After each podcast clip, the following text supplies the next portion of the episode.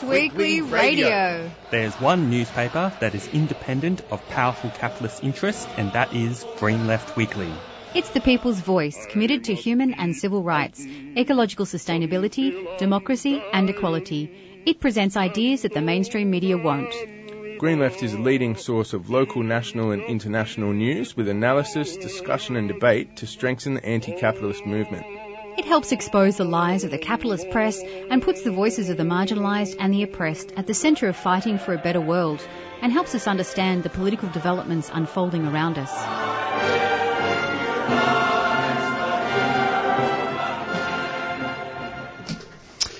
Good morning, everyone. You are listening to Green Left Radio, and you have myself, Jacob Andwaffer.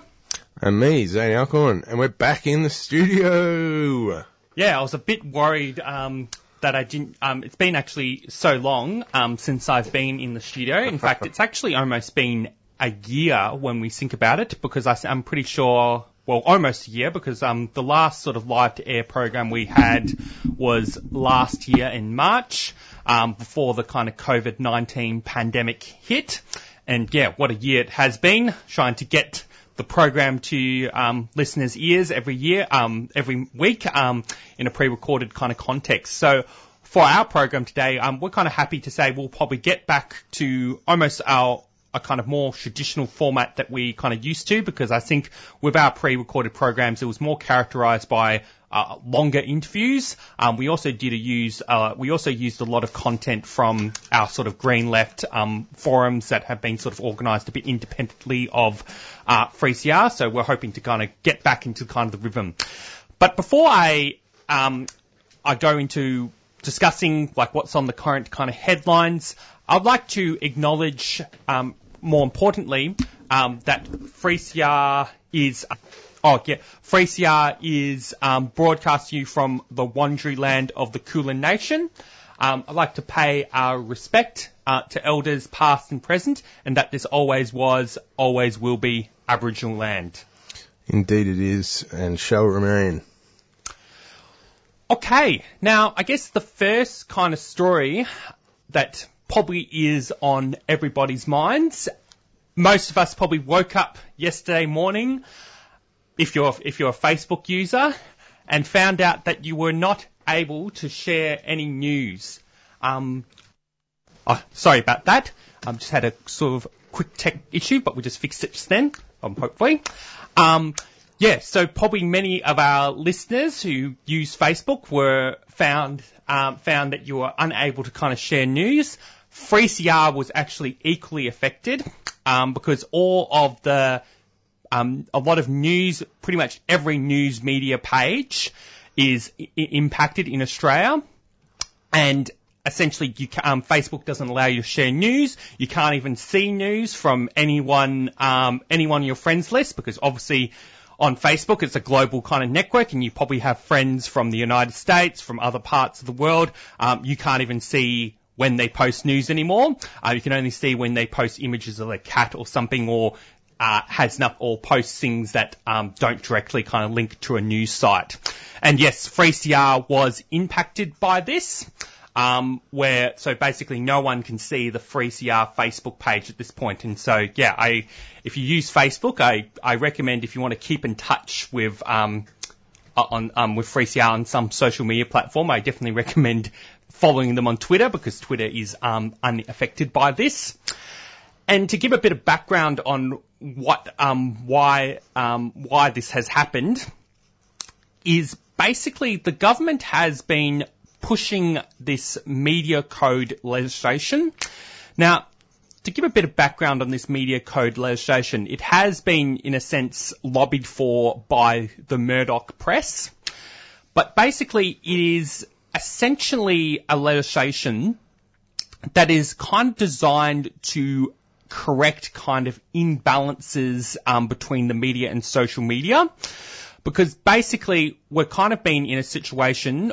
So right now, social media is very dominant. Um, it kind of dominates kind of our lives, and pretty much all news is now filtered uh, through social media, um, like whether we're using Facebook, using Twitter, we get actually a lot of our news from using these kind of social media platforms.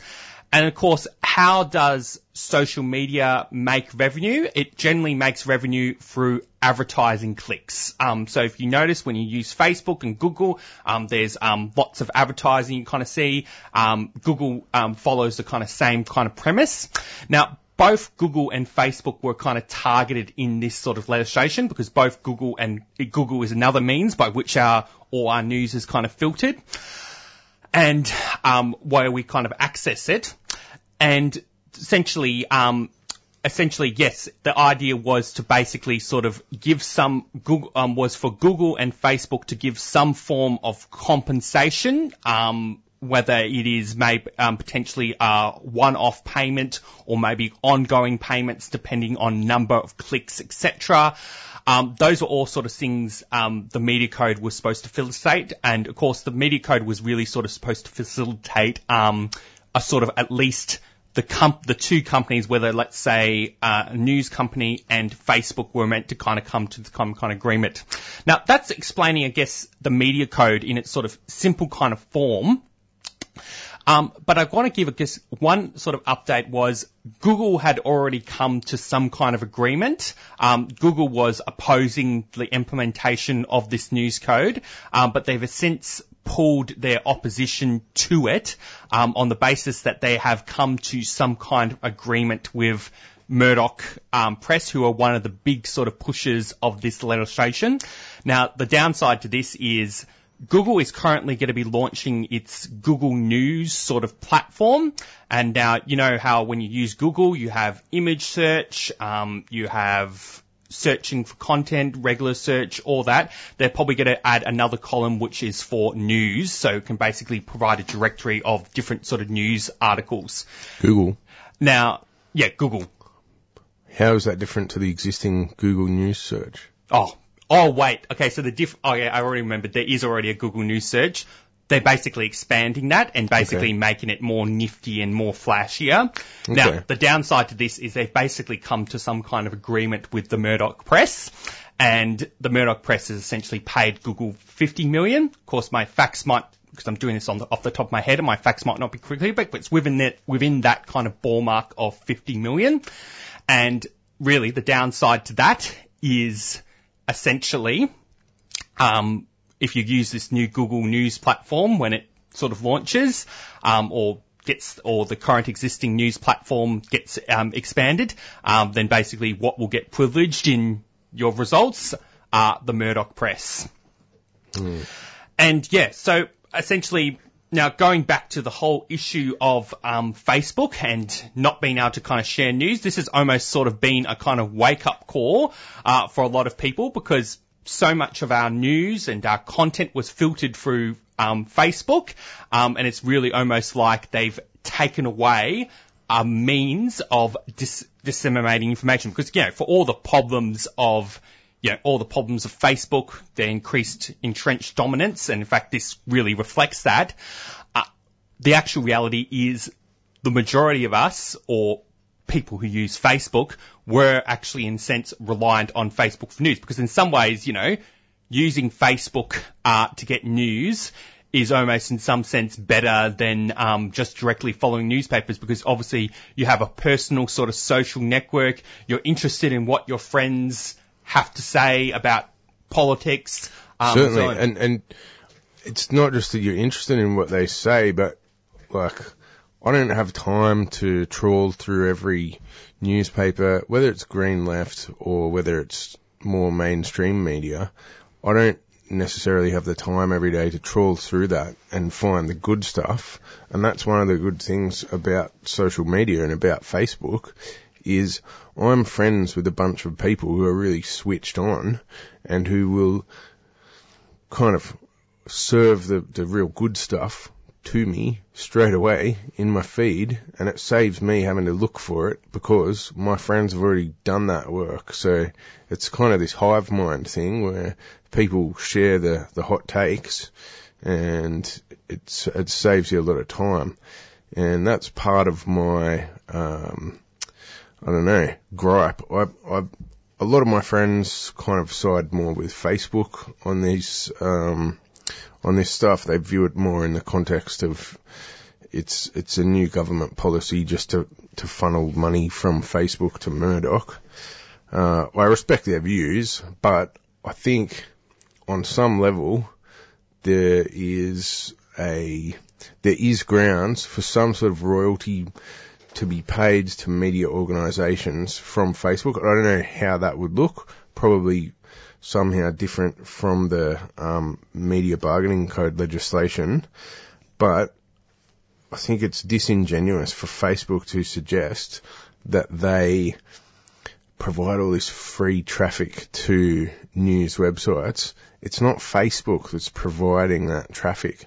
In many cases, it's other users who simply use Facebook as a space to share news articles with each other.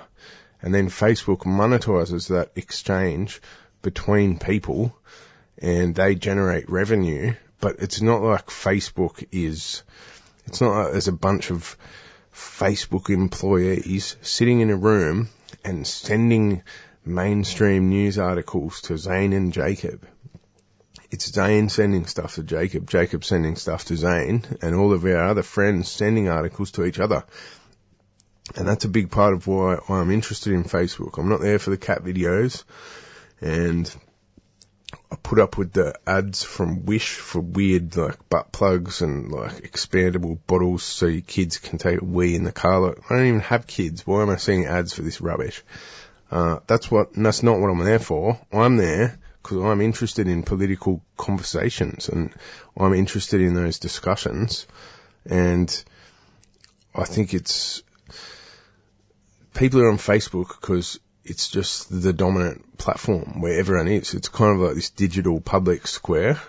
So Facebook was kind of lucky. They came along at the right time. They provided a half-decent platform and then everyone kind of gravitated there because that was the place to be where there's maximum people. But I, I disagree with the idea that Facebook itself is generating traffic to these um, news platforms. And conversely, if Facebook makes this ban on news permanent, I would definitely strongly consider leaving because that's kind of the main reason I'm there. Like I say, I'm not there for the cat videos. I'm not there for the crappy ads. And I think there could be a lot of people who leave Facebook if they make this news ban permanent. So I think it's a bluff from Facebook, and I think they'd stand to lose more than they would from just paying some royalties to media companies if they made this a permanent thing. And ultimately, I think it's an abuse of their power.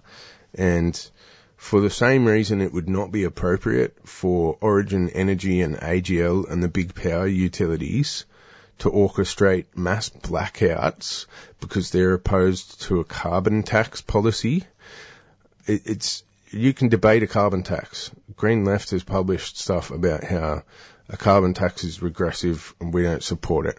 There's a separate issue between do you think this policy is a good idea or not, and is it appropriate for corporations that are providing an essential service to cut that off in order to push their political opinion. And I don't think that it's appropriate for Facebook to use their power to cut off discussion of news, including, as we've seen, important news about healthcare in the middle of a pandemic, about bushfire updates. I don't think it's appropriate for Facebook to just arbitrarily cut off the main public digital square from being able to view and discuss news because they're having a tantrum. It's not a responsible wielding of their control over that flow of information. Yeah, to add in some more kind of things about the consequences of this kind of media blackout by Facebook, it has um, disproportionately kind of impacted on independent media like the likes of three C R, Green Left, uh, Red Flag, um, and who are all sorts of not-for-profit media publications that actually never stood to benefit from this media code. Um, in fact, we were already excluded from the media code because really the media code is focused on which um who gets the share of the pie in terms of advertising revenue. And of course, Green Left, three C R, and all sorts of not-for-profit publications, they do, we do not get any revenue from, from advertising. Um, so it's actually completely unfair and disproportionate, um, that we're not able to share our content, um, on social media. Um, I would have been, it would have been perfectly fine if, um, if Murdoch and all the for-profit media publications, although still not necessarily so, um, because a lot of, um, still a lot of the major media companies, um, play an important role in terms of disseminating sort of important sort of information. I mean, apart from Murdoch, maybe that's a, that's another, um, that's a sort of another question. Important but, racist hate speech. Yeah, yeah, exactly. Um, but I think, you know, it's clearly, you know, weird that, you know, the likes of sort of Green Left, um, have been impacted by this because, yeah, as I said, we never stood to gain anything from this legislation being implemented. Yeah, that's a good point too. And one, um, one thing that happened earlier was a lot of important health information pages, government department pages were delisted. Monash University was delisted. Um, just a correction though, they've since been put back up, um, because I, I imagine Facebook, um, in terms of how they implemented this sort of ban on news, they essentially designed an algorithm. So essentially, um, if your Facebook page was set up with a partic- in a particular category, um, then you would be delisted because most political parties, um, haven't necessarily been impacted by, um, this, um, by this, um, unless they, they made their connection with a media publication explicit. So, um, that's, um, that's, um, in that category has been, um, socialist organisations like Socialist Alternative Red Flag has been delisted, but Socialist Alternative Melbourne has not been delisted. Solidarity has been delisted, but it's because they have a magazine called Solidarity. So essentially they're, because they're connected to a media sort of publication, um, the page, that's sort of been the criteria by which they've sort of gone delisted. So that's a kind of, um, another thing.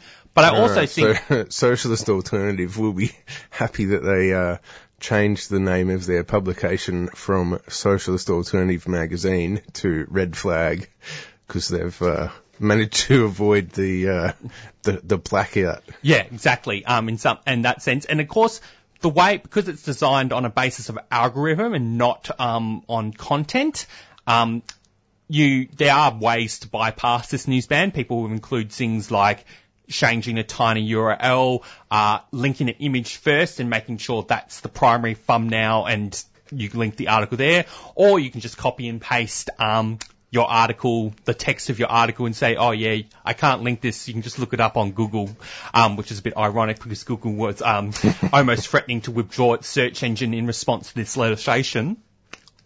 But I do want to add just a few sort of things, um, because I, I also think my kind of perspective on this, my assessment of this whole thing is this is in some sense actually a bit of a dummy spit between two corporations, um, between, um, between two forces of capital, which is big sort of media and big tech on the other, big media being referred to as kind of the likes of kind of Murdoch. Because I think, you know, you know, I actually, I'm very critical, I think, of the media code because I don't actually think the media code, um, I think the government going on about media diversity, the fact that the government is so quick to try and push this legislation through, um, while presiding over cuts to the A B C and other local broadcasters mm. makes me completely cynical about their goals for this, because I would see this legislation as nothing more than really just appealing to the Murdoch press. And of course, I think in some sense, some other more independent publications like The Guardian, who probably will get a bit of money, would in theory get a bit of money out of this, have, I think, been a bit naive to just sign up and sort of wholeheartedly, uncritically kind of back this legislation, because I just don't think if this legislation was implemented to its logical con- conclusion, that it's not actually going to do anything for media diversity. In fact, it would actually just basically, because essentially with the media code, here's a few examples of what could happen. And of course, going back to the Google fifty million deal with Murdoch, um, that's sort of one example of what could happen. So we could have a scenario where, uh, Murdoch Press, um, pays Facebook X number of million, um, and then in exchange, Facebook gives them access to all um all their algorithms, um, et cetera. What that essentially means in layman terms is the Murdoch press could ha- come to an arrangement with Facebook where Murdoch press appears more prominently in your news feeds uh, than any other news publication, which I think is actually scary and dangerous for and democracy. Deeply evil. And, of course, um, Facebook has already had a trend of deprioritising news. Um, in fact, they've made recent changes to their algorithms where you see news content less often than personal posts from your friends. Um, so, for example, um, when I made a, a personal post um, and commentary about this, I tend to get more likes um, and more resp- a, a larger response than previously pre-blackout than simply just sharing a, a Green Left article. And then I think the other sort of um other kind of implication of this is I think if the government was really interested in media diversity, why is it that they're picking um Facebook to basically um to basically siphon off revenue? Because um in actual fact A B C um and S B S were um We're meant to be able to negotiate some kind of compensation with social media companies, but why is it up to our public broadcasters to negotiate with another private company to get extra revenue? Why isn't the government actually giving full funding to the A B C and S B S? Mm. And I guess the other kind of issue as well is there's all sorts of, there's other ways of also diversifying media as well. Um, and that includes giving extra funding to community organisations, uh, community radio, um, community news. Um, it also includes like a similar policy, implementing a similar policy to what Norway does, which basically Norway has a policy where there's mandated state subsidies to every town or com- um, country or, or state or whatever, to basically give the funding to be able to do local kind of newspapers. In fact, our local newspaper industry has pretty much been gutted, um, and it's been gutted even more as a result of COVID. There's pretty much no... Um, I live in the Moreland area, and I remember when the Moreland Leader um, existed, um, and it had multiple journalists. Now it went to one journalist, and now it go and now it doesn't really exist anymore. So I think that's um, hmm. that's I think. Um, my sort of cynicism about this legislation. On the other hand, just to make a bit of criticism of Facebook, I do think Facebook is setting a worrying precedent because, hypothetically, governments around the world could implement far more pre- progressive legislation that reins in Facebook because ra- Facebook and Google, hard um, because they see themselves as global sort of corporations that are above state and country, They um they pay very little in tax while mm. they make millions and or even billions off collecting our personal data and then of course selling that personal data to, to advertisers of butt plugs. To, yeah, well to advertisers and um, marketing corporations. So I could easily imagine, let's say our government was hypothetically progressive. Um, if our government tried to attempt to rein in Facebook and Google on that basis, I imagine Facebook and Google would be giving a far worse response because in actual fact, the media code doesn't actually, it represents actually a very minimal threat to their profits because in actual fact, um, the, the media code never necessarily stipulated, um, that, um, Facebook has to pay Murdoch for X number of clicks. Um, basically it stipulated that Murdoch and Facebook just had to come to some kind of agreement and work out some kind of compensation. And of course, what's that? It's reminiscent of when the lockdowns were first starting and COVID was first kicking off. There was this thing of like, oh yeah, landlords and tenants need to come to an agreement. Like it's very non-specific. And, uh, I think Facebook's tantrum is all the more, um, disproportionate and like over the top in this regard because Facebook could hypothetically just say, oh yeah, we'll give you fifty bucks a year for your sharing News Limited media content. And then News Limited would have a big whinge and say, no, no, we want a billion dollars. And then they come to some agreement, but it, it could really to tick that box, Facebook just has to give some amount of money to News Limited or Nine Media or The Guardian, whatever news outlet it is. We're talking about potentially a really tiny little crumb of the overall massive advertising revenue that they make. So it's, yeah, as you say, it's not like there's a mandated price per click that's actually being put into law here. And also, I think globally, um, there is actually a trend. Right now, there are actually governments around the world, and this doesn't mean I necessarily support these governments, but there's this clear, there's a clear kind of conflict between big tech and um, capitalist sort of governments um, around the world, because basically, on one hand, um, Facebook and the likes of Facebook and Google, as I sort of implied, like to see themselves as above states and government um, because of the context of operating in a global market. And so there is a trend where um there is a trend where governments around the world, actually the United States is one example, are wanting to sort of rein in Facebook and Google and put them under much more strict regulations. Um, of course, obviously, whatever these regulations would be, it's not necessarily one hundred percent for progressive reasons, just like this um, media code is being drafted.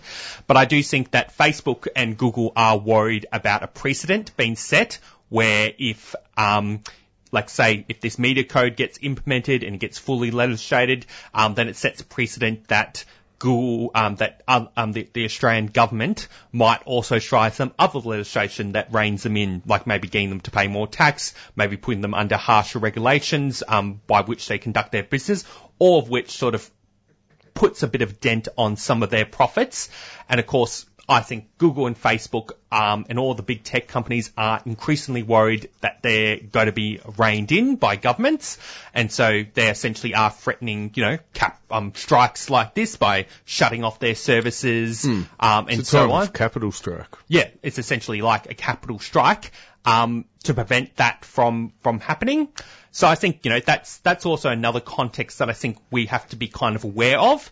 Um In actual fact, my personal opinion is I actually think these big tech companies like Facebook and Google, even though they have a more progressive sort of liberal image than the likes of Murdoch, I think in some context they would represent a greater evil in the long term, because you actually, they are increasingly becoming unaccountable to the public. But at the same time, you know, you have to acknowledge that social media services come and go. And of course, social media thrives on the fact that lots of users use their platforms. And of course, you know, MySpace um, um, fell apart at one stage. Uh, the same thing could happen to Facebook. So, you know, um, Facebook is not immune to, is not completely immune. Um, although I do set, I do feel in some ways Google have almost set themselves in a, a monopolized position that's almost impossible, that might be hard to kind of break. But I do think, you know, The, the actual focus on how we respond to these companies should be, well, these companies actually need to be democratized mm. and actually put under some kind of public ownership so they can actually be accountable um, to the public. And of course, now going back, I want to give a bit of a kind of plug. Um, the impact of this Facebook kind of ban um, is, as I said, disproportionately kind of impacting on social, uh, on social media. Oh, no, no, on social media, on independent um, community-run media. And so, um, three C R is currently going through a subscriber drive at the moment, um, starting from the fifteenth, um, fifteenth to the twenty-first of February. And if you're not a subscriber of three C R, it, now it is more a more important time to be a subscriber. Or if you are a subscriber and your subscription has lapsed, now is the time to renew it because, yeah, COVID has really smashed three C R. Studio has been kind of more or less empty for uh, the last, most of the last year. Uh, we were kind of unable to have radios on last year like we usually do. So, uh, it's really important, especially in the context of these attacks on Facebook sharing media, three C R having its Facebook page shut down. It's really important for all listeners to, uh, keep showing your support and, and subscribe to three C R. There's a small, Um, staff here of paid organisers who hold everything together, and then there is a whole large bunch of volunteers who uh facilitated in running our various radio programs, like Green Left Radio, by that small team. And so when you pay your subscription each year, you are literally paying to keep the lights on at three C R, keep the internet connected, keep the computers going, and to pay that small team of staff who holds it all together. So it's it's really important that we keep this uh independent left-wing community voice going strong in Melbourne. So please do resubscribe, or if you haven't subscribed before, there's never been a better time to do it. And you just simply go to three c r dot org dot a u or give us a call on... Just let me log into my phone. I should know the number off by heart, but... The number should be around... Uh, zero three nine four one nine eight three seven seven. And you can just press one to subscribe after you've called that number. You'll be taken straight to the subscribe point. So get in there. Hmm. And also to give another plug, um, because we are an aff- affiliate of three C R, um, Green Left is also going through its thirtieth anniversary. In fact, um... it was a bit unfortunate um that this whole media blackout happened actually on our thirtieth birthday, which is um the eighteenth of February. And so, yeah. um I allege a conspiracy. Yeah, yeah, yeah. And um basically we are looking kind of for messages of support from any sort of activists and individuals, you know, to have a bit of, um to give a bit of a quote for us on what Green Left means to you. And you can find out how you can do that by going on the green left dot org dot a u website. But also, more than that, you can also, it is also a good time to also become a supporter of Green Left. Um, you can become a supporter of Green Left by going to green left dot org dot a u forward slash support.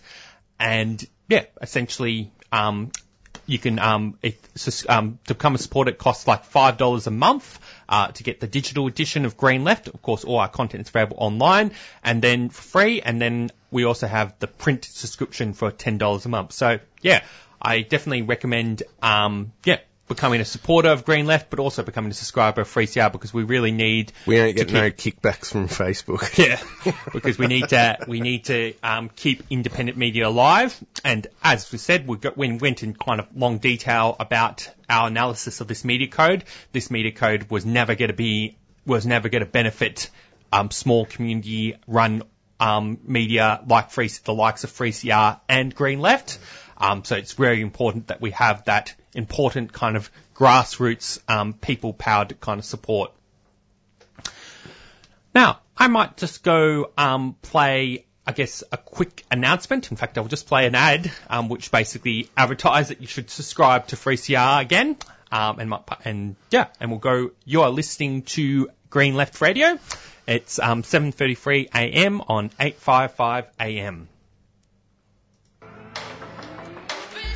The Black Lives Matter movement is not going away here or overseas. It gives me hope seeing the numbers of people that turn out to these Invasion Day demonstrations in Melbourne.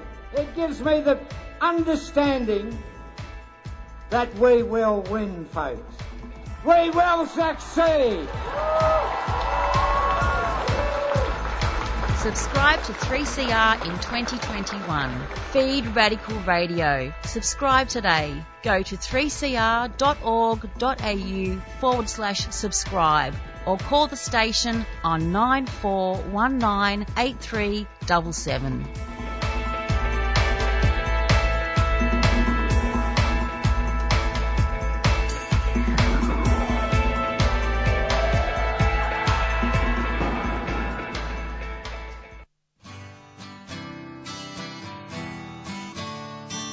three C R, always bringing you the latest union news. They're coming after us at the moment. They want to get rid of penalty rates, the big push from businesses. They want to get rid of all the things that you and I have fought for. So there's tens of thousands of jobs gone, contracted out to sham contracting arrangements.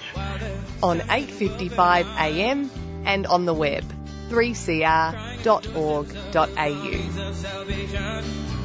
wasting time in the unemployment lines.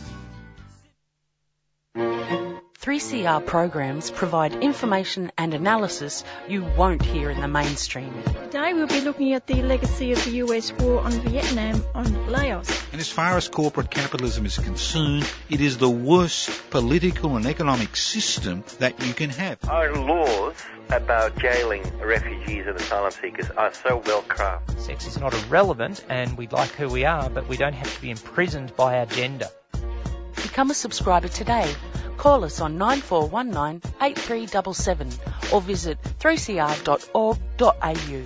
three C R, the voice of dissent. Okay, you're listening to Green Left um, Radio, and we were just having a bit of a discussion, uh, probably quite a bit of a long discussion, but I think it was actually worthwhile kind of really sort of analysing it. Um, the kind of recent sort of spit around Facebook blocking all its news in Australia. Now, this is another kind of news story um, that you might have not been um, aware about uh, if you're reliant on Facebook for news. Um, but just um, yesterday, um, the federal government have basically passed legislation which um combined um which basically abolishes the family court. Now, listeners are probably aware the family court is what sort of handles sort of matters of domestic violence, um divorces, uh, marriage, um et cetera. And essentially what they have done is they've basically merged the family court with the federal circuit court. Now, this is, I think, a very terrible thing, actually, although it's quite sort of hard to explain. But I mean, with the whole nature of the legal system, is the legal system is a very kind of intuitive system. It's not necessarily designed to serve the interests of ordinary people. But what this actually means is, in actual fact, because the family court has been merged with the federal court, it essentially means that Um, that there could be victims of domestic violence could end up falling through the cracks. Um, and, um, and, you know, the government, the, the, the government is just fine that this would be mean, uh, a simpler, faster and cheaper legal system. But of course, you can't, why it's actually completely inattributive to have the same federal court, um, that handles bankruptcy, copyright, migration and Um, to also handle family law. And, um, and of course, um, that basically, yeah, it creates, it's a, I think it's a very terrible move. And yeah, the Liberal government overwhelmingly voted for it, um, whereas the Greens and the Labor had in some, and had opposed it. So, and of course, it was also being condemned, um, by many former judges and legal experts. Yeah, I don't know too much about the specifics of this, but if people are like former um, family court judges and people who have got their head around the legal profession are opposing it, you can be sure that it's for a good reason. And this is too important a space for uh, proper legal pathways to be getting cut off for people who, who face uh, domestic violence and gendered violence. Mm. Yeah, so I think, yeah, that's really, given that we're sort of not legal experts, we can't really go into all the kind of detail on the sort of consequences of this, but I think, you know, generally on the face of it, I think this is a very regressive kind of move for the government. Yeah, we'll keep an eye on that, and we might uh, see if we can razz someone up who can talk about that in a bit more detail. But uh, I don't know if it was just a coincidence or if it's kind of like taking out the trash on a Friday kind of thing where they've waved that through in the middle of the Facebook media blackout conund- or not conundrum, debacle. Um, yeah, it's... Uh, The timing seems a bit peculiar because I, I hadn't heard anything about that prior to yesterday, and then it was just like, bang, this thing's happened. Well, no, I've actually been I've been hearing about it, that it's been proposed, I guess, for a while, okay. um, in the in the kind of lead up to it. Um, so it hasn't necessarily come from kind of nowhere. In fact, it's been discussed um, and put forward by the Liberal government for quite a while, um, for, for the past few um, several months. So okay. um, this is basically just a logical kind of outcome of um, the legislation, and um, just being um, debated and um, and then it got um, passed. But yeah, it has been um, proposed, I guess, for a while. Okay, well, um, we have at least um, three. Um, we had at least three to four minutes um, to our interview. I'm thinking um, that we might play, I guess, a quick song um, and then move, I guess, on to our first interview. Um, it's been actually a while since we've been able to sort of play a song uh, live on air, um, so I haven't necessarily got much kind of prepared. I'm just looking at what, what we sort of have available, um, and I'm going to go play Survivor's Tale um, by Les Thomas. Sweet. Um, hope you enjoy.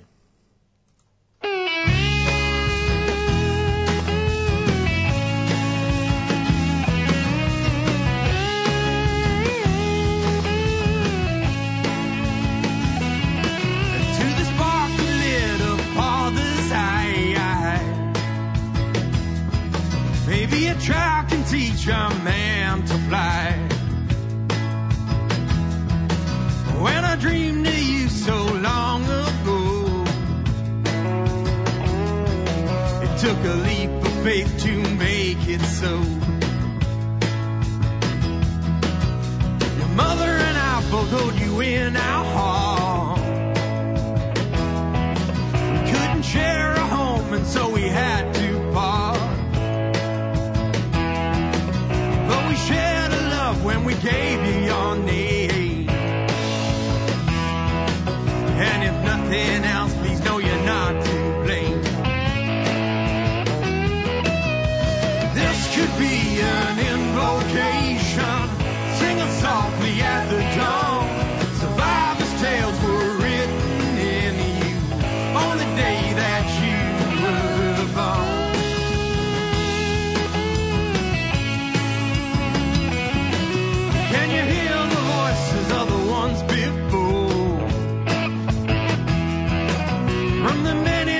That landed on this shore,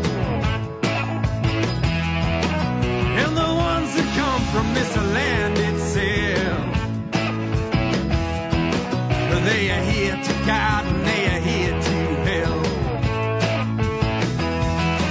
Well, the lessons learned will see you through,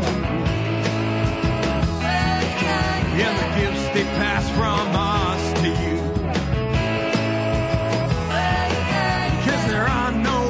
But the riches of love, and there's nothing you can rise above. This could be an invocation. Sing us softly at the dawn. Survivor's tales were written in you on the day that you.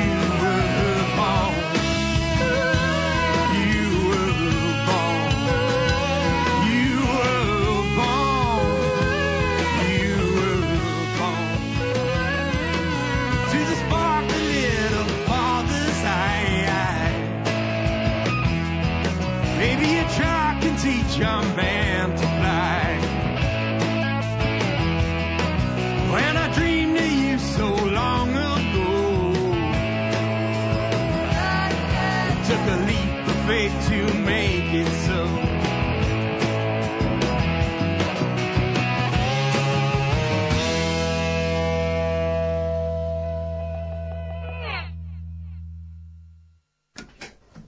Okay. You're listening to Green Left Radio, and you are just listening to Survivor's Tale um, by Les Thomas.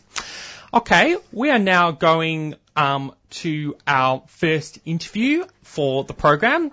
We have Emily um, Bullock um, on the line, Russ, who who is based in Sydney, um, and she is a resident of a public housing estate in Glebe, and basically, the New South Wales government, similar to Victoria, and this has been a campaign we've covered um, previously, um, is selling off um, a kind of number of public housing estates in um, Glebe and Evelyn. And there has been an ongoing campaign to kind of stop these sell-offs. So, yeah, good morning, Emily. Good morning. Okay, um, so Emily, what can you um, tell us, I guess, to start off, can you tell us what is this current kind of situation with these kind of public housing sell-offs um, as enacted by the New South Wales state government? Yes, well, it's they call it a seventy thirty mix, that is seventy percent is turned into private uh, dwellings and thirty percent is um you know, rebuilt as um, uh, public housing slash community housing. The um, the problem being is, of course, they say, you know, it's wonderful, it's mixed community, but of course there are, in this particular case, there are three distinct buildings, one of which will be housing. So it's not a mixed estate, and it's not it's not like you're going to have a private owner next door. They're going to be in a completely different building. They'll drive in a different way. Our building, of course, will be a lesser building. It'll, it won't have any outdoor area, although they promise balconies. But it's quite different. You know, like we've got a community garden in our estate. That'll go. We've got, you know, play areas for children. That'll go. The new... new building will be, you know, studio apartments, one bedroom and two bedroom. Here we have um, four and five bedroom apartments with families in them. They promise a right of return, but those families have got no right of return. Mm. This building was purpose built only thirty years ago, um, you know, under a very sort of uh, positive housing regime, and um, it's low rise, so, you know, like just stairs up. They say it'll be wonderful because we'll have lifts, so you won't have stairs. And I think, well, it's one thing about fitness that I get is my stairs, but that's going to go. Hmm. Yeah. Zane, you had a question?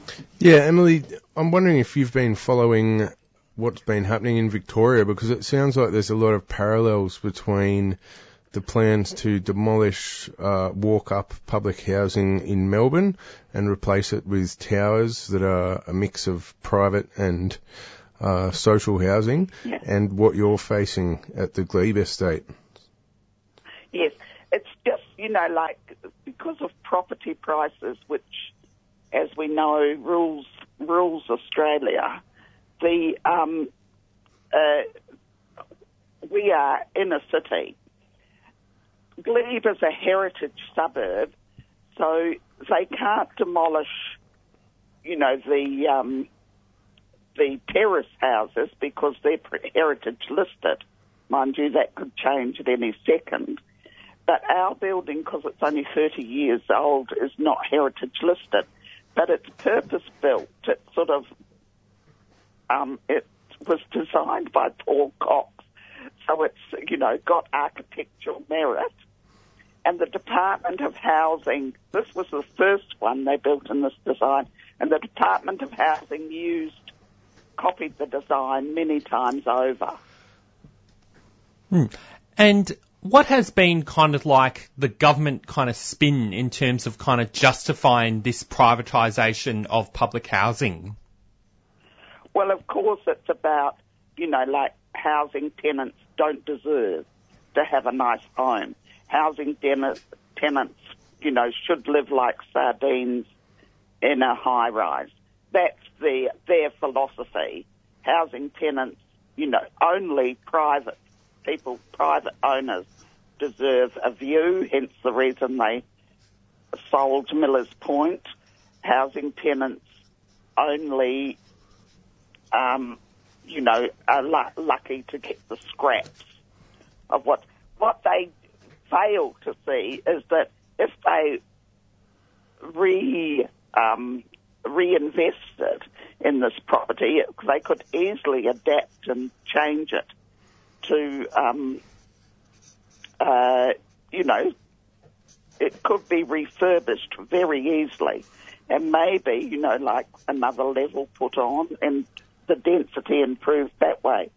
But just by wiping every little blade of grass, because the new complex is without any outdoor area. It's four high-rise flats, blocks. Um, Emily, you're probably, in doing advocacy in this area, you would be familiar with the, the massive backlog of public housing that is needed. Can you comment on this idea that well, the, the only way to achieve that density is by demolishing um, walk-up housing units such as your own and then replacing them, as you say, by packing people in like sardines? Surely the government should be purchasing blocks of land across the city, including in nice areas, and building new apartments and leaving the existing housing stock as is, or, as you say, maybe refurbishing it a bit? Yes. Well, look, I totally agree with that. They should be investing in new properties, not not selling off. What I find so horrendous, here in New South Wales, we have sixty thousand plus on the waiting list. Hmm. But I, being a person who has tenancy, will be moved out, and so nobody off the waiting list. I will get priority. I will be the one who gets rehoused. Nobody on the waiting list will get rehoused by this. There is going to be fewer bedrooms in the complex they have suggested for this area. Fewer bedrooms, so therefore fewer people.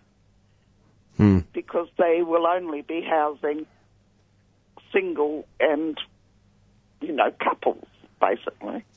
Hmm. And what can you tell us, Emily, I guess, about the response to this? Um, my understanding is there's been a kind of ongoing campaign that has developed to oppose these um, these sell-offs. And what can you tell us about um, the response to, um, from the community, but also the response from the actual tenants themselves in um, to these sell-offs? Yes, well, we have, you know, formed a residents committee, and we are being active. We're supported by um, local groups. I mean, Hands Off Glebe is one of the groups that supports us, and of course, your, um, you know, the Socialist group. They've been very supportive. We have, you know, campaigned. We've had, we tried to have a march, which was very well attended. But we were only allowed to march fifty yards because the police said that they didn't have staff to, or, you know, because we we live very near a large shopping centre and we wanted to march around that, but we weren't allowed.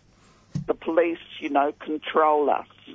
Hmm. It's um, but the campaign is ongoing. It's just that, you know, like they announced the refurbishment slash demolition of the Redfern Waterloo estate five years ago. People are still living in the estate, and it was very hard to maintain the momentum of the people within the estate because, you know, as people sort of slowly moved out, the, uh, you know, the tendency was to sort of kind of Uh, the, anyway, we just kind of lost momentum there. So it's very hard realising that this could go on for five years. I could be still here in five years. Hmm. But the threat will never go away. The men, you know, the issues about your mental health won't go away because you'll always feel that there's going to be a knock on your door and next week, you know, just something simple. Like you might want to change change a small thing in your apartment. You're very reluctant to. Like I want to uh, paint my stairwell. Well, I just don't want to paint it now because it might I might be gone in two months for all I know. Hmm. Could be in vain. Yeah. And I think, yeah, that's a kind of like an important kind of thing you kind of bring up because one of the most kind of important things about public housing is um for its residents like yourself, it gives this sense of kind of permanency, um that you'll always kind of have a home. And, of course, the government um you know, going ahead with this sort of privatisation, and of course not even, you know, not even knowing whether you would be relocated or where you kind of be relocated.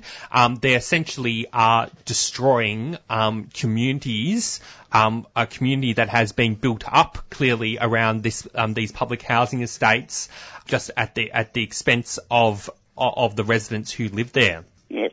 And it's sort of like, I have my, I mean, I live in a stairwell of only four flats, but my neighbour, every time I see him, you know, I have to tell him again that we're moving because he has dementia. The Department of Housing has done nothing about visiting him and trying to explain to him, talking to his carer or anything. So mm. it's sort of an, you know, like they just think, oh, a notice in the letterbox is good enough. Hmm. It's hmm. not good enough, you know. Like they're not, ca- you know, they don't care about us. They just treat us like a commodity that can be moved.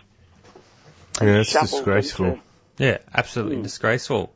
And what can you tell us, I guess, about in terms going back to the campaign? What are some of the demands of the different sort of groups? Like, what are kind of the demands and the alternative um, that we're pushing, um, that you're pushing to the state government?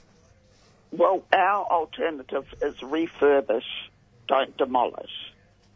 Re- to refurbish these flats would cost a tiny bit compared to what will be invested. And of course, what I you know, as a subclause to all this, is there's so many empty flats in Sydney, privately owned, because mm. investors are not forced to lease them. They're not, it's apparently economically viable not to rent them.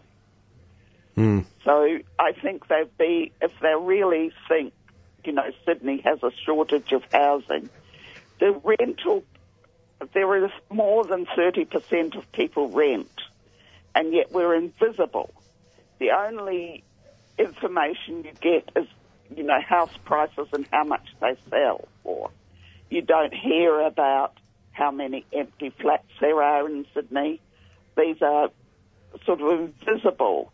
And the what I would like to see is a campaign for, you know, a vacancy tax, so that people would be forced, and then the, there wouldn't be this urge to rebuild higher and more densely, because if people were actually living in the flats that already exist, the requirement for higher density will be, you know, like lessened. Mm. Or it will be, yeah, satisfied by that existing housing stock. Mm. Yes. Some dangerous ideas you raise, Emily. Taking advantage of the existing housing stock that's not being utilised. Yeah.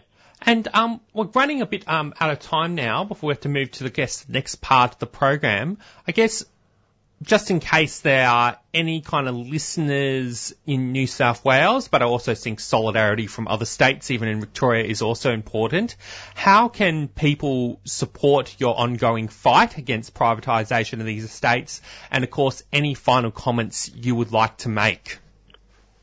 Um, well, the, our group, Hands Off Glebe, is probably the best... Um, uh, I think, really, or maybe I'll just give you my email address, Emily at emily valentine dot com dot a u.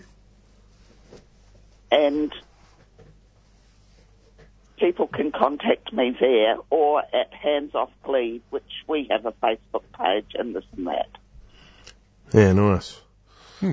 All right, well, thanks heaps for talking to us this morning, Emily, and uh, yeah. Yes. Best of luck with the campaign and, and keeping up the, a solid uh, fight, because, as you say, it is a, it is a marathon, not a sprint, and uh, it's challenging, yeah. But hopefully uh, enough of the community can, can stay mobilised around this, and you can uh, defend your your bit of uh, public housing turf from what they're trying to do, because it's it's outrageous. Thank you very much, and thank you for your support. Yeah. Thank you very much, Emily. Okay. Bye.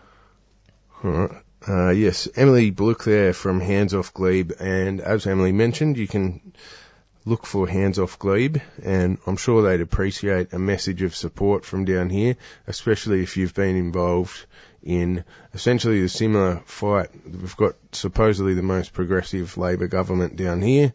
There's a Tory government up in New South Wales, but both of them are doing the same thing and knocking down low-rise public housing so that they can replace it with uh, the seventy thirty mix of private dwellings with a smattering of reduced size social housing, probably not even public housing per se. Yeah. You're, um, but yeah, um, you're, you're listening to Green Left, um, radio, and I'm just going to play a quick announcement and then we'll go on to the activist calendar, um, before, and then we'll go into our next interview.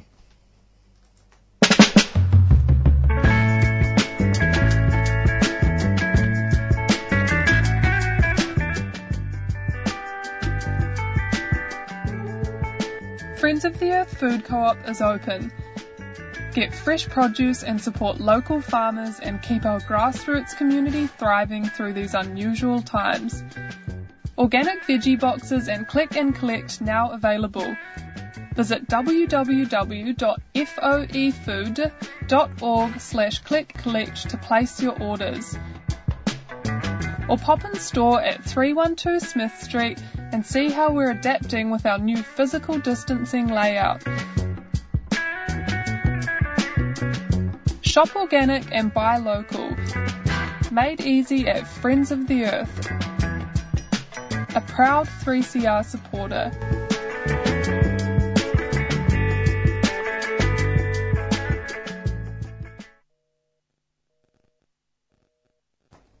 All right, you're listening to Green Left Radio, and it's that time where it is time for the Green Left activist calendar. Now, the first announcement I want to make is um, they, I'm pretty sure there's going to be a refugee rally today as part of the Freedom Fridays um, by Campaign Against Racism and Fascism, and that's going to be at, I think, five thirty or five, five to six p m at the Park Hotel. Maybe just get there at five p m. Um, sorry, I don't have the sort of information just right in front of me. But then, um, and I think it would be important to get back onto the streets, um, following the five-day lockdown, which we didn't even comment on actually. Um, but of course, we're not in lockdown right now, so it's not really, uh, it's not really that, um, that important at the moment. And now the next kind of, um, event is the refugee rally that we previously announced was going to be on last Saturday, which obviously had to be postponed because of the lockdown, is now going to be happening this Saturday at twelve noon at the State Library, three two eight Swanston Street in the city. And the rally is free all the Medivac refugees. Let them stay permanently. Um, so yeah, definitely recommend, um, getting down to that. And then, of course, there will be a rally, um, which we're going to be doing an interview about, um, following this, um, a Fairer N D I S for All. That's going to be happening after the refugee rally at twelve p m, and that's going to be happening at two p m at the State Library, three two eight Swanston Street. Then on Sunday, February the twenty-first, um, there's going to be an online forum, Julian Assange What's Next, on Sunday, February the twenty-first. Um, I think if you search online forum, um, Assange case, what next, um, you can find out info about it, and it's by the Don't Extradite, um, Assange campaign group. So yeah, you can get the sort of info on that there. And then the next kind of events, um, to note is there's going to be an Act on Climate Action Group meeting at six p m at the Friends of the Earth building, thirty-one twelve Smith Street. On Tuesday, um, February the twenty-third, there's another um, Friends of the Earth event, Info Night, Campaign for Climate and Environmental Justice in twenty twenty-one. And that's going to be an outdoor forum, and it's going to be at the Edinburgh Gardens, Alfred Crest in Fitzroy North. And then on Thursday, um, February twenty-fifth, there's going to be a webinar and environment and community. Um, so if you, I think if you search webinar, environment and community, um, to get a bit more info Oh, yes. It's actually um, organised by the Independent and Peaceful Australia Inquiry. Um, so basically, yeah, you can get the sort of info on that webinar kind of there. And then the next event is there's going to be an event organised by the Australian Palestine Advocacy Network, um, the Book Room, um, Coming of Age in the War on Terror, which includes um, interviews and uh, interview and discussion with um, a, a notable um, Palestinian Australian author who's written a recent book called Coming of Age in the War on Terror. So that's happening on Thursday, February the twenty-fifth, on eight p m. And then, of course, from Friday, um, February twenty-sixth to Monday, um, March the fifteenth, there's going to be the Transitions Film Festival. Um, so, yeah, you, you can look up the Cinema Nova, I think, to find out, because that's the cinema that is screening it. Um, and they have um, various sort of films that are sort of happening, um, they're going to be showing in relation to transitions and sustainability. There's also on Tuesday, March the second, there's going to be a webinar, um, Climate Change and Human Health. So search webinar Climate Change and Human Health on Facebook to get the sort of info with the online link. And then on March the fifth, there is going to be a refugee rally organised by all sorts of different groups, mainly the group that has been coined all the kind of daily protests. And that's going to be happening at six p m at the State Library, and the rally is going to be focusing on basically freeing all the me- remaining Medivac refugees, because they are still refugees who are held in detention in the Park Hotel, and and and so on. So I think, yeah, it's going to be very important to get down for that rally. It's at six p m at the State Library at March the fi- on March the fifth. Then on Monday, March the eighth, there's going to be a rally and march, International Women's Day, at two p m at the Parliament. And then on Tuesday, um, March ninth, there's going to be film screening of Woman of Steel um, at the Cinema Nova, three eighty Lygon Street in Carlton. And in fact, we'll probably um, have one of the filmmakers as a as a guest in, for a future three C R program, especially yes. since we've done it previously. It's so good. And then on, um, then on, um, and then the next event is from Monday, March the twenty-second to Sunday, March the twenty-eighth. There's going to be a climate action mass march disruption organised by Extinction Rebellion.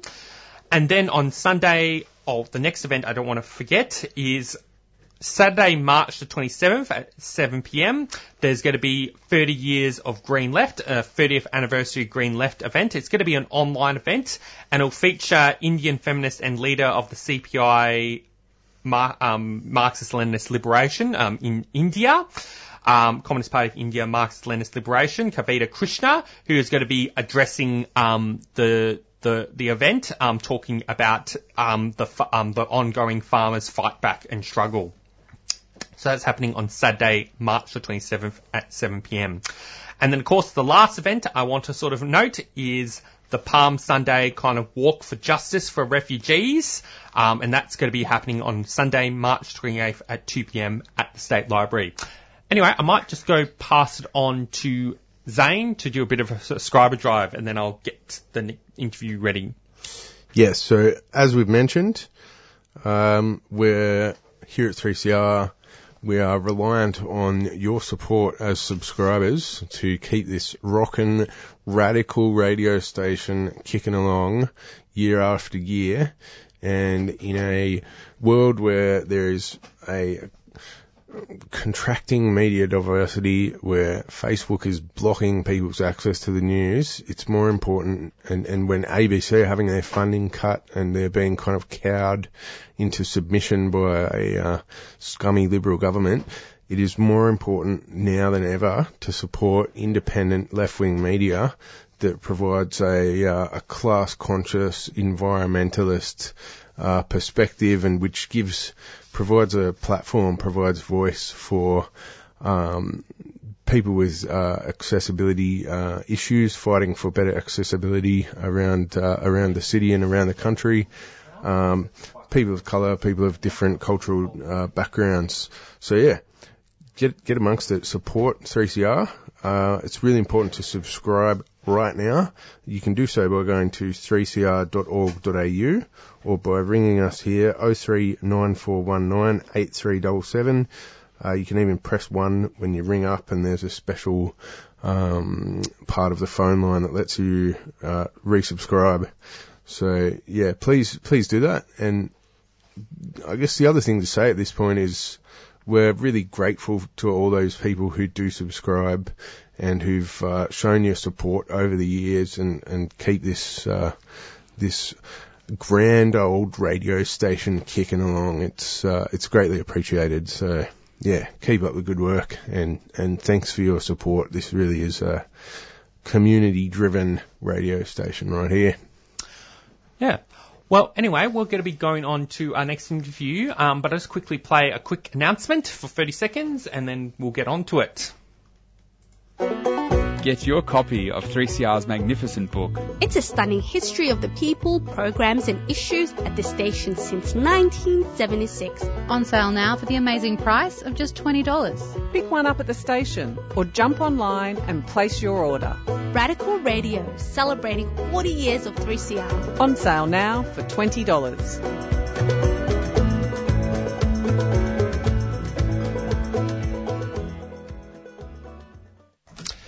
All right, you're listening to Green Left Radio, and now we're on to our second interview for the program this week. Um, we have Bree from, from Fairer N D I S from, for All, and um, so yeah, good morning, um, Bree. Uh, good morning. Okay, so Bree, um, from my understanding, Fairer N D I S for All um, has formed and has organised a kind of rally um, this Saturday. Um, at two um, at two p m uh, um, at the State Library um, around this whole issue, I guess, of the N D I S. And I guess maybe for our listeners, can you start off by giving a bit of context for why this sort of rally has been called, um, your particular demands, and I guess the current kind of situation that sort of affects the N D I S at this stage? Um, so I guess mostly um, the campaign started because of independent assessments. Um, so last year, uh, the Tune review came out, which is, which was a review done of the N D I S that showed all these problems with the N D I S, how it's not delivering as it, as it's promised, and how there are all these like, uh, financial and cultural barriers to the N D I S.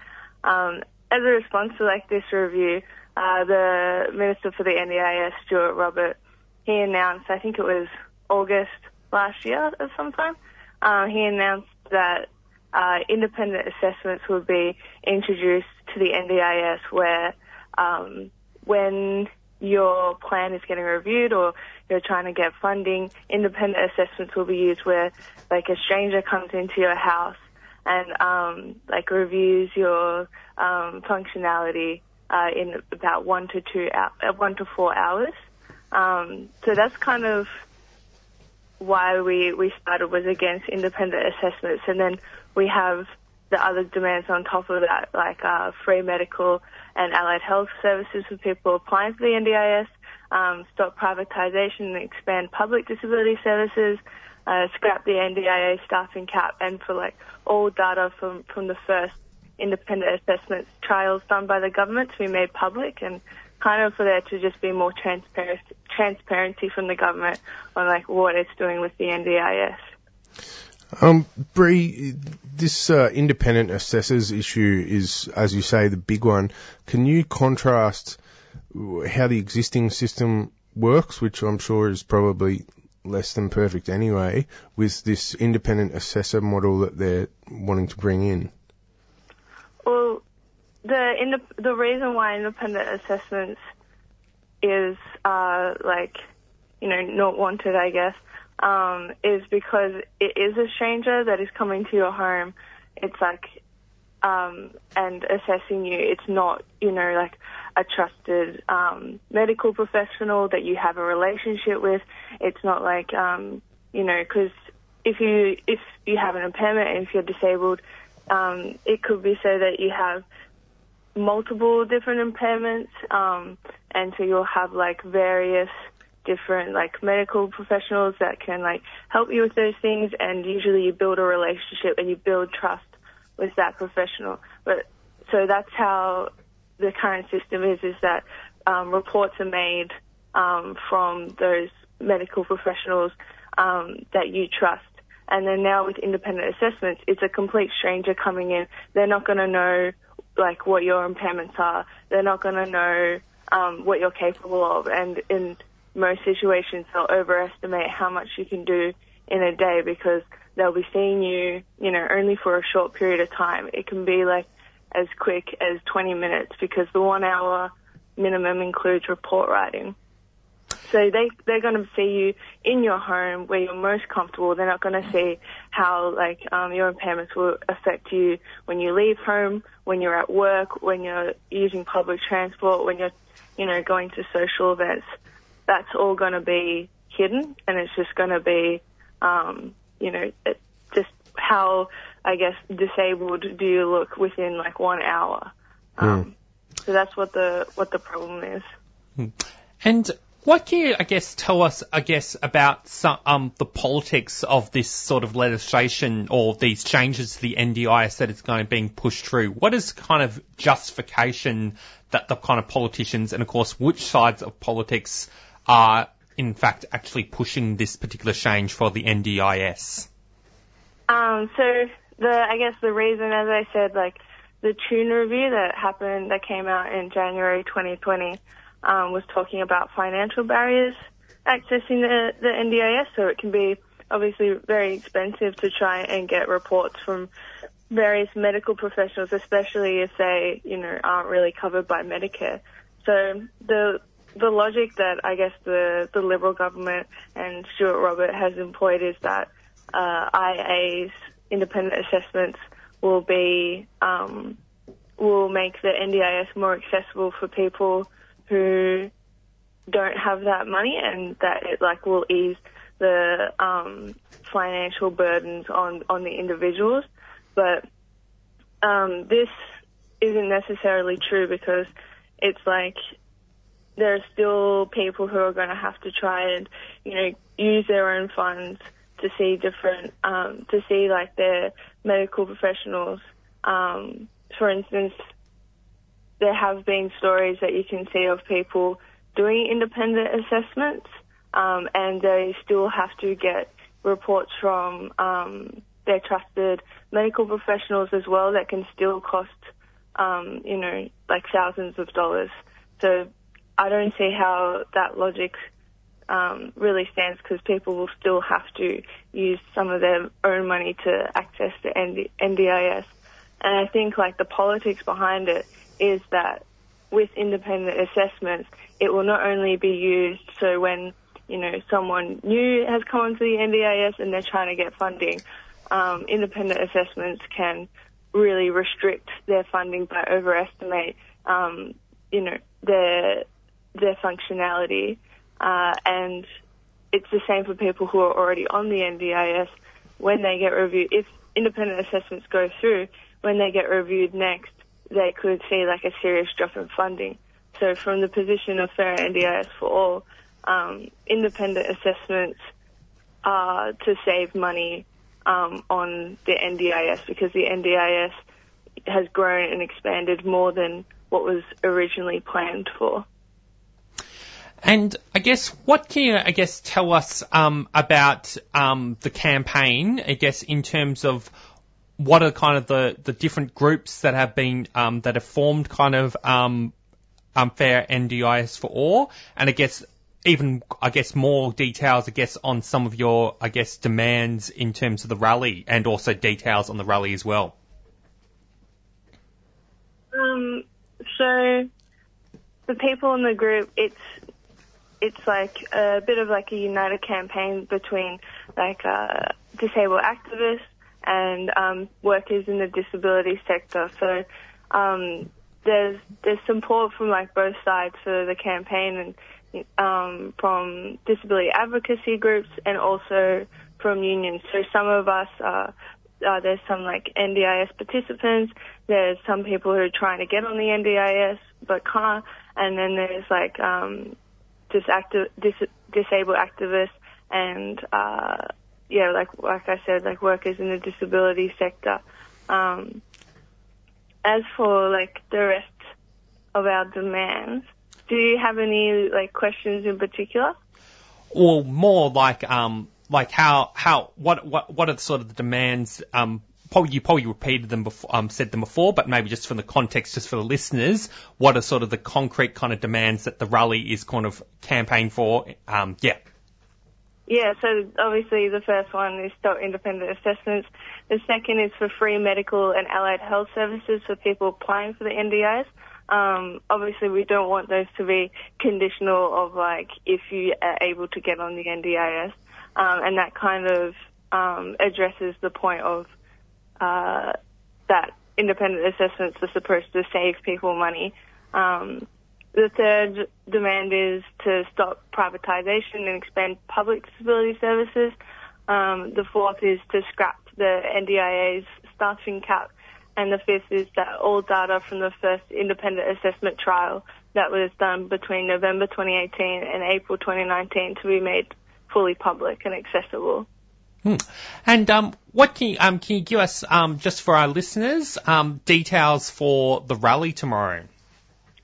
So tomorrow the rally will begin at two p.m.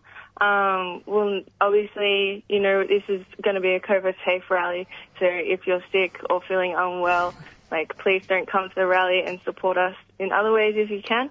Uh, and just, yeah, like bring, bring masks and hand sanitizer if you can, but that will also be provided on the day. And it should just be, we'll have, um, an hour of speeches, like including myself. I'll be chairing the rally. We've got Paul Healy from the Health and Community Services Union, Bill Shorten, who's the Shadow Minister for the N D I S, and we have uh, Samantha Ratnam from the Greens. Hmm. And, yeah, so hopefully we'll see your listeners coming in tomorrow. Yeah, for sure. Um, Bree, I'm wondering if you can paint a vision. My partner is from Germany, and she's... We've been together for a while. She's been in Australia for nearly ten years now. She's kind of shocked by Australia, which has a supposedly public healthcare system. A lot of specialist appointments are, you do have to pay up front. Um, and it seems like that's a key issue here, and that these independent assessors are just another layer of bureaucracy that are being inserted into the equation. But what's really needed is to make everything free so that these specialists and uh, allied uh, health uh, professionals are not something that you have to pay up front for. I'm, I'm wondering if you can paint a vision for what what a, a changed N D I S or, or a more public-based service would look like, and how that would be easier for um, people with uh, different types of disability. Um. Well... The public, if it was public, it would obviously uh, be easier for people who can't afford to spend all this money on different appointments and so on to try to um, get reports done for the N D I S. Um, it will also, um, it also is about just the fact that it, part of the problem is that getting um, supports is so expensive, and it's not in like uh, a publicly owned sphere. It's like all in all in market, um, and so a public disability service would be able to uh, like provide for people who want a public disability service, who want uh, who don't may not have the money um, to like get on the N D I S, um, and also it will help for like workers who have a right to safe and secure work as well. Um, that being said, like we don't want to go back to the old, the old like public disability service, because there were still problems with this, as like um, you know, it has been shown in the Royal Commission, and has had problems with like segregation, where you have like um, housing specifically for disabled people away from the community. So it's not that we want to go back to the old public disability system. We want to go like forward while learning the mistakes from like the previous system, and um, taking the N D I S kind of with us. That would be the vision. Yeah, nice. Okay. Um, well, we're running a bit out of time, um, kind of now. Um, Bree, do you have any, I guess, final comments you would like to make? Um, no final comments, just that I hope to see, um, everyone tomorrow. Yeah. Well, thank you very much, um, Bree. Um, and yeah, it was, um, good, um, to have a, a discussion with you about your, um, about the, um, about the campaign. Yeah, and thanks for having me. Cheers, Bree. All right, and you can get along to the rally tomorrow, and it is at two o'clock. And is that at the State Library or the State Parliament? Ah, State Library. State Library, two o'clock tomorrow. Get amongst it, uh, and go and go and show your support, and yeah, push for proper proper public disability service, and and to get rid of these financial impediments where people's access to disability service is based on, you know, who's got the most money and who's best able to navigate all these bureaucratic bloody forms and meetings and so on. Hmm. Yeah, I definitely think it's a it would, it would be it's a good kind of ongoing campaign to support, and I think I'm pretty sure um um Bree didn't sort of mention this, but there is also going to be another meeting um following um. the rally about kind of next steps for the kind of campaign, and I'm pretty sure you can find details for that if you go on their Facebook page, um, Fairer kind of N D I S um, for all.